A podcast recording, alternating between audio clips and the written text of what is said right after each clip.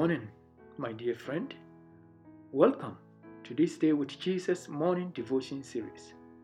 Today's devotion is entitled The Shepherd of the Nations. Jesus' mission trip to the world leads him to other places. God sent him as a shepherd to seek and to save God's scattered sheep.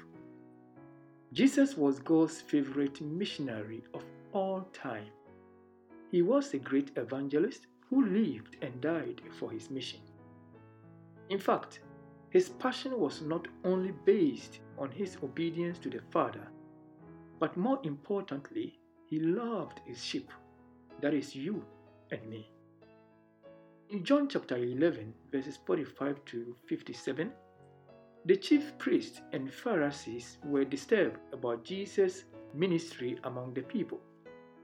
They recognized the miraculous activities of Christ, but they feared his popularity would revive messianic expectations against the Romans.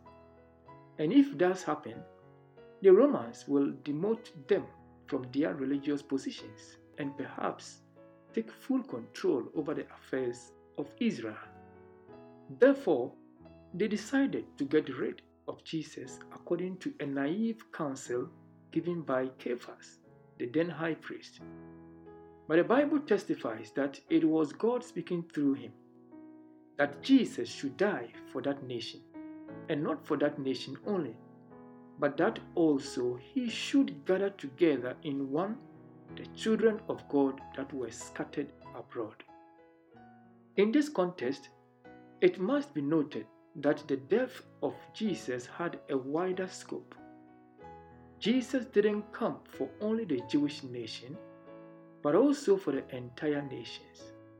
Paul writes to the Ephesians He, Jesus, came and preached peace to you who were far away, and peace to those who were near. Jesus lived about 2,000 years ago, yet his voice still echoes in the hearts of people in the 21st century. The Good Shepherd is still gathering God's sheep everywhere. As Hebrews chapter 3:15 says, If you hear his voice, do not harden your hearts as in the rebellion. Your time is today. It is possible that tomorrow will be too late for you. Let us pray. Father in heaven, we rejoice in being a part of God's family. Thank you for making our lives meaningful. In Jesus' name we pray. Amen.